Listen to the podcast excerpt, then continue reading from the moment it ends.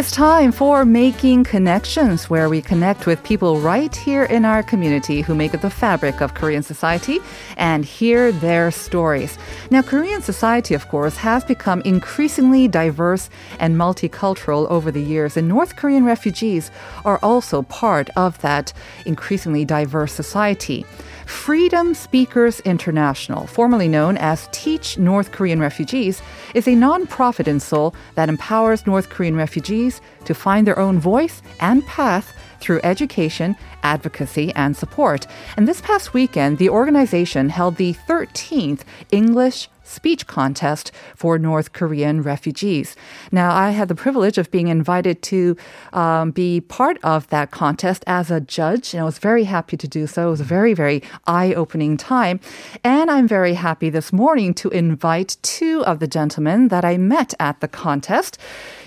The first is Casey Lartigue Jr., co founder of Freedom Speakers International. And we're also joined by the winner of the contest, the grand prize winner, Pak Yu Sung.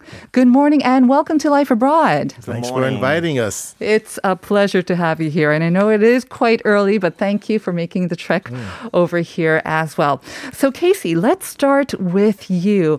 Um, let's start with the organization, formerly TNKR, but now you go by the name Freedom Speakers International, co-founded by you and Eungu Lee in 2013. Tell us about, um, I guess, why or and also how you founded this mm, organization. Okay. Yes. Well. Um, first of all, it's because refugees were asking for it um, I was working as a researcher at one of the think tanks, mm-hmm. and I got to know some North Korean refugees, and they kept asking me if I could teach them English. I see. And I kept saying, "I'm not a teacher. You know, you don't want me to teach you English."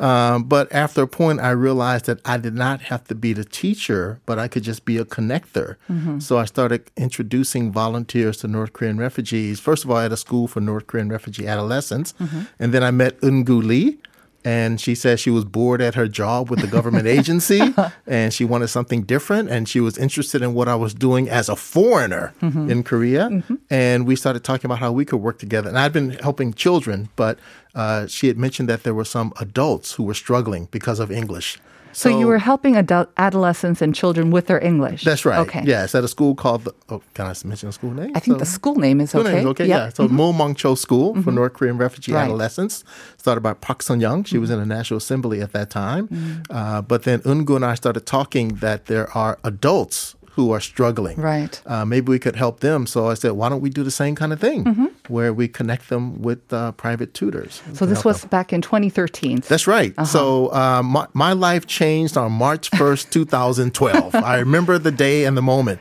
Uh, about 30 North Korean refugees have been captured in China. They were going to be sent back to North Korea and I started joining protests in front of the Chinese embassy in Seoul. Mm. And then one day I saw Park Sun Young holding a hunger strike. And I just said, I'm going to do more. Mm. I'm going to get more deeply mm-hmm. involved. I mm-hmm. told her, and she's like, "Oh, that's nice." and I'm like, "No, no, life changing moment here." Right. Uh, so that was the beginning. And you did it. Yeah, I did. And you did it with Eungu Lee, right. who's outside our studios as right. well. That's amazing. I imagine your life got a lot more busier since uh, 2013 yeah. as well. yes. Before we continue with the discussion, though, mm. I did want to ask you. I think um, most of us kind of use the word North Korean defector mm. and North Korean refugee sort of mm. interchangeably, mm. but there is a distinction, right? Uh, and your organization is for refugees. Yeah. Well, What's lots of people make lots of distinctions, and I don't know what the final conclusion is. Okay. Uh, it, the one that I decided on is that refugees are more likely to have escaped because they were starving mm. or hungry or mm-hmm. kind of forced out because of uh, North Korea's policy of punishing three generations. Right. Defectors are more likely to be higher level that they were maybe with the government. Or, the high profile ones yeah, that we see in the news. Yeah. So we were not thinking about we're going to try to help the defectors, the ones okay. who are high profile, but mm-hmm. we'll try to help those who, you know, might have been struggling a bit more. And there are a lot more refugees, aren't there? The ones that we don't maybe hear about so much in the sure, news. Sure, sure. Okay. Yes. Now, you said that the North Koreans, they came to, the refugees came to you and mm. they asked you, especially the adults, they mm. asked you to teach them. English. Mm. Um, why do you think that was? What's the importance of English to them? Well, uh, Konglish.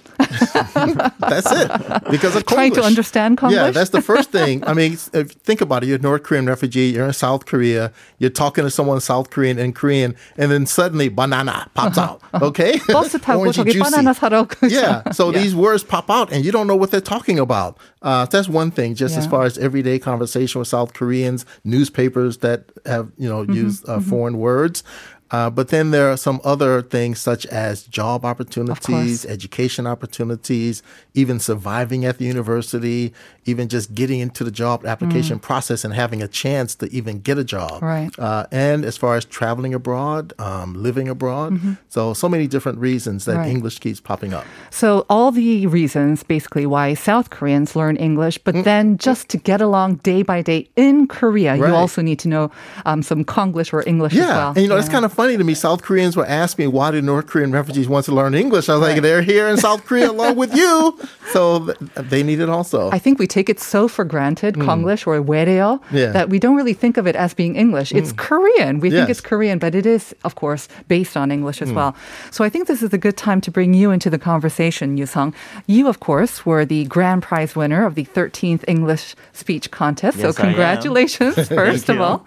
Um, could you introduce yourself a little bit to our listeners first? Hello, everybody. Uh-huh. I'm from North Korea, and I came to South Korea over 10 years ago. And now I'm a YouTube creator, as I'm documentary director, and I'm enjoying the South Korea life. Right. Okay. Um, to give you a little bit more uh, introduction, I understand you graduated in filmmaking from Dongguk University Yes, as I well. am. So you've been working in the broadcasting field for about three years, and like you say, you're a creator now and a documentary director. So are you part of the organization Freedom Speakers International, or how did you get to be a part of this English speech contest? Uh, last year, winners talked to me about this organization, and Uh-huh. she recommended to me. That you tried out. and I tried out Mm-hmm. because I was really like struggling with the English. yes. Yeah, I came to South Korea and then after a year, I went to the school Mm-hmm. and like that the professor just come to me and then she, he said that 어, 우리 오늘 팀워크 할 건데 팀워크는 커뮤니케이션을 할 거고 Oh, no. 커뮤니케이션을 잘할 거면 리스닝을 잘해야 된다. so I thought is that Korean or English? Right. But I'm I'm in South Korea, Uh-huh. so I was really like struggle with the English. Mm-hmm. So I like learning English a lot. So this is like time to I show. Mm-hmm. When you came to. Korea around 2008, how old were you? I was 19. You were 19. I didn't know like almost alphabet, so I start with the alphabet Uh-huh. Yes. at the age. Because I hear that North Korea, they do teach English, but it's a very basic and it's also a little bit different from what we learn here in South Korean schools. It is like they uh, teach us like few words, just like Mm-hmm. little bit, like buses, taxi, like girls, man, like that. Mm. Right. And then the pronunciation is different. They ah. teach the you know, the UK pronounce. The. British, of course, they won't teach the American English kind of. so it was first time I didn't like understand at all in South Korea Uh-huh. Very because there's a. Mm-hmm. lot of like US pronounce. So you knew, I guess, from a very young age, as almost as soon as you got to Korea, that you had to learn English, Yes. and so you began learning it. What about public speaking? Because that's a different thing. I mean, if your friend or last year's winner recommended it to you, did she or he think that you were a great public speaker? I mean, I mean, obviously, you were probably already working with your own content. But like I had a message. Uh-huh. So all like uh, uh, all parti- participate uh, speakers, Participating talk- teachers? yeah, Uh-huh. teachers, Speakers? speakers only talk about in North Korean That's true. situation. Right. But I want to talk about like outside outside of the North Korea Mm-hmm. situation. So she, I talk her about that. And she recommended you should do speech. Mm-hmm. Yeah. So I didn't know that I'm going to winner You didn't expect to win? at all. Like there is a lot of people like compare the speech. So I didn't expect at all. Right. I have to say, um, as one of the judges, I was also expecting kind of the typical story of how you escaped. And you did kind of start off with that, but you had a, of course, a keyword crocodile. So you gave a little different twist on your speech. And I think that was what kind of caught our attention. It wasn't just the typical story, but you talked about how the story of a crocodile in the Mekong River um, kind of, yeah, it kind of transformed your story or your narrative of how you came to Korea as well. How did you j- come up with that topic? uh like there is a, a lot of rumors about the North Korean Yeah. during the North Korea escaped route. But also, most of North Korean defectors said that the Mekong River there is a crocodile. So when we escape the North Korea, we have to cross the crocodile, Right. the, the Mekong river, River. uh-huh. But we have to be careful. Yes. They're crocodiles. Yeah, everybody was scared about that. Mm-hmm. So and came to South Korea. We all all talk about that uh, over ten years ago. Right. Uh-huh. But I met the two sisters. They saw the crocodile before I met her. Uh-huh. So they say there, there, there is no crocodile. In the Mekong River. Mekong River. So I was really like upset about Uh-huh. yeah. that What, you don't believe me? don't yeah don't try to believe it so i i trying to show them Mm-hmm. and we went there like uh to pact again Right. You retraced your route. yes Uh-huh. 10 years ago how i came to south Yeah. north korea but like that time i realized that the root the crocodile there there's no There were no crocodiles. yeah and the rumors make up the by brokers by the brokers. It was quite masterful the way you kind of crafted it. It was very engaging as well. So we'll talk a little bit more about the speech, I guess, in a bit as well. But Casey, I'm going back to you, we hear that there are over 30,000 North Korean refugees now living in the South. And of course, they do receive um, various support from the government and other organizations as well. Um, you chose to focus on speaking. Um, first, I believe you began with English, but now it's kind of speaking as well. Um, why did you make that switch, I guess? Uh, okay, a couple of things. Number one, COVID turned the whole world upside down, and that includes our program. Uh, that we have been focused on one to one English tutoring face to face, and that was killed That with, was out. with COVID. Okay. Uh, second thing is that actually I wanted to make the change about four years ago. Uh, actually, I'm, I'm a public speaker. Mm-hmm. I've been speaking for like 20 years uh, in the U.S. Right. Uh, before this, um, so I'm actually more comfortable with that. Mm-hmm. Um, but also, I realized that a lot of the volunteers and the refugees, some of them wanted to kind of hang out and socialize. And for me, it's just serious. Mm-hmm. Uh, so I wanted to get away from the kind of um, socializing aspect of it. Um, so public speaking actually is a better fit. Okay. And that's the, another thing. And then the final thing is that there are a number of North Korean refugees who do want to tell their stories, who want to speak out, and they can reach more people by talking to them directly in English. Right. Um, so, you know, we've had three different refugees in our program who published books. Uh, we've had others who've given TED Talks and spoken around the world in different places, Mm-hmm. uh, but they spoke in English directly. Uh, so if we can partner with people and help empower them to get onto the stage, then we do it. Right. Uh, now, if they only want to learn public speaking because they want to speak at their university classroom, that's okay too. Mm-hmm. Yeah, so we don't have any requirements. Uh, so like you saw with his speech, I mean, we didn't tell him you should talk about this or you should talk about that. I mean, I'm interested. I get to learn Yes. from people, so I'm not trying to tell anybody what they should say. Uh, we just create the platform and give them the opportunities through mentoring. Uh, for this contest, we had six refugees participate, and they had about 40 one-to-one mentoring sessions Wow. with volunteers, and about half of them were with me, by the way. so I've been busy um, making sure that they know, that, first of all, the basics of public speaking, but they're free to do the speech whatever way they want, just with our support. I know that a lot of listeners um, also listen to our program and other sort of English programs to improve their English. But public speaking, I think, also goes hand in hand with English. It's one thing to read it and to learn how to write it and also listen to it. But if you can't speak it in an effective way, I think that's, you know, it's an incomplete picture. It's an incomplete education. Um, what do you think it does for the North Koreans? Like you say, some of them want to tell their stories in English, but what it, what does it do for like their maybe their fitting in or maybe their confidence levels, how they get to live in Korea? What does it do well, actually, throughout our entire history, um, improving their confidence has been a key thing. Right. Um, so many of the refugees have told us that they lack confidence in speaking English, but after they get up and they give a speech before an audience, anything is possible after this. and that comes after a lot of hard work. Like you said, usually 40 sessions. Right, That, this particular time, right? for the, yeah. That must must have taken months then of Oh, no, preparation. no. Well, um, the six of them had that number of I see, sessions, I see. right? So, but Okay. Mm-hmm. and that was only in about maybe six weeks. Yeah. So people are still busy despite Pretty the virus. intense. Yeah. So, Okay. right. Yusong, I wanted to ask you um, also a question from one of our regular listeners, 7904, saying, 우리나라는 주로 미드, right? 미드를 많이 보는데 북한에서는 어떻게 영어 공부하는지 궁금하네요. 저는 나 DJ님 EFM 들으면서 공부해요. Yay, thank you. right. So how did you like if you say the school education of English is very very basic? Um, are there other people who seek out different ways of learning English?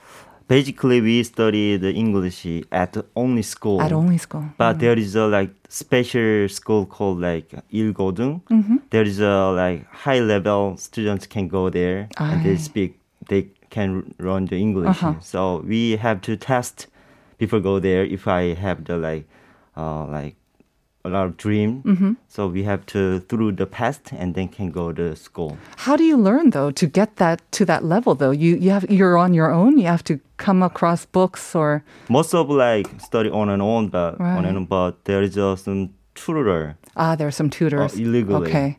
So Illegal tutors. Illegally tutors. The t- school teachers they tutors after school Mm-hmm. Okay. illegally. Illegally. So we can go there and pay for that, and then. So it's study. only maybe the privileged who get that chance for higher sort of education of English and then also get the chance It to is. take that test and Be- become diplomats or whatnot. Yeah. because the English is not important in South North Korea. of course. Because it's enemy words. Yeah. so we don't the, have to worry. The like- language of the enemy or the Yeah, West. Too much. I get it. Um, can I ask you another question that we had from Jay Ko? I'm curious how refugees or defectors think about modern depictions of North Koreans in popular dramas like Crash Landing on You. Um, 사랑의 불시착. Ah. I don't know if you saw that drama, but of course it was very popular here in Korea It is. and around the world. And we kind of got a different view of North Korea. Was it pretty accurate? What did you think of it? I think it's pretty pretty like same in Really? yeah Okay. North Korea because they're the writer one of the writer from Defectors.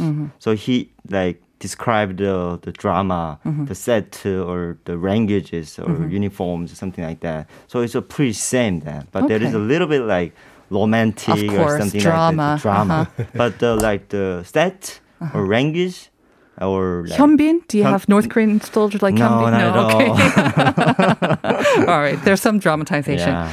Um, let's talk a little bit about the English speech contest. We thought it's the 13th, so I thought it was the 13th year, but that's not quite the case. Tell us about the English speech contest and yeah. Yeah, so we started off with English tutoring in 2013, Uh-huh. and then uh, we had a little hurricane named Yeonmi Park come through our program. Who's that? and uh, she's the author of the book In Order to Live. She Ah. gave a talk at the end of 2014 Uh-huh. at One Young World that at one point had like 82 million views of it, and it's probably gone up since then. I was actually the coach uh, helping her get prepared to give that speech. It was a TED talk or Uh, where, no, it was where? One Young World. One Young World, okay. Right. Um, and she's wearing a hanbok. And I see. Okay. So uh, after that, we had reporters and researchers and others who wanted to talk to refugees. Mm-hmm. And we're like, we're not really that kind of program. We're just doing tutoring.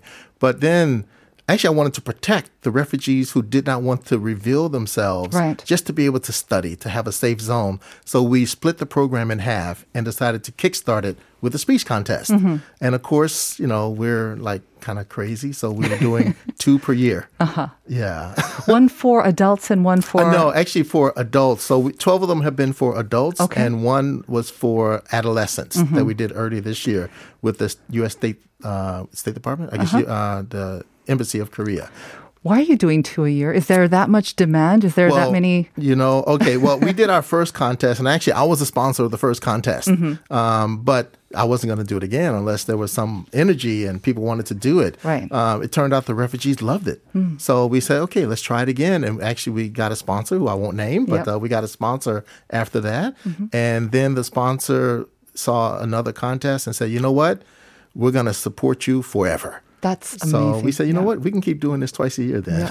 and it seems like you still have a lot of interest from the North Korean refugees as well. Um, wanted to share one quick last message 2911. Thank you for sharing what you do and have done, Casey. I think it's for you. I also used to teach young North Korean refugees English until the pandemic hit. Is there any advice for me to start teaching young learners from North Korea, maybe online, or maybe some advice for people who want to help out your organization too? Uh, yeah. Um, we are at lovetnkr.org. Uh-huh. Uh, we're going through an identity crisis now because we're changing need our to change the name, right. Because we're in the process of changing our name, and we'll have a new website up soon. Uh, but we've moved away from the tutoring. And we're focused on public speaking. So Mm-hmm. that means we're looking for people translation, editing, marketing, even book publishing, Um, Or public us- speakers as well? Public, yeah. So mentoring uh, public speakers. So it's not really about tutoring anymore. Uh, the pandemic has really destroyed that model Okay. uh, that we had. So you have to go online and find them yourself now. Um, so again, if they want to get in touch with your organization, Love T. T N K R. Yes. Okay. Or you can go on Facebook, Freedom Speakers International. I'll mm-hmm. give out the phone number if anybody Okay. wants it. So So I think that's the best way to get in touch with you if whether they want to participate for the public speaking mm. or whichever way that they want to support your organization. yeah, uh, but I have to say also fundraising. Right now we have a matching donation challenge and we need people to support our organization. Okay. Hmm? Yusung, almost out of time. Is there a last message you wanted to share with me, our listeners, maybe? Hmm. I want to say that like there is a lot of the like rumors about the North Korea and SNS or YouTube something like that, but it's not all true as I'm North Korean defectors. So don't believe everything you hear. Yes. Yeah. Yeah. Always and listen to maybe the real voices of the North Korean refugees. That's right. Thank you very much, Casey Lartigue and uh, Yusuk for coming in today. Uh, what's the mobile phone called in North Korea, by the way? What's the answer? 어, 지능형 손 전화기. 지능형 손자, that's a smartphone, I guess. Yes. Or just a regular mobile phone would be 손전화. So all of you got it right. Uh, thank you very much for tuning in today. We're going to send you off with 나훈아's 사랑, which is one of the most beloved Korean songs in North Korea. And again, Yusong's YouTube is available. You can find out more about the popularity of K-pop and Korean pop culture in the North. Have a great day, everyone. We'll see you at 9 tomorrow for more Life Abroad.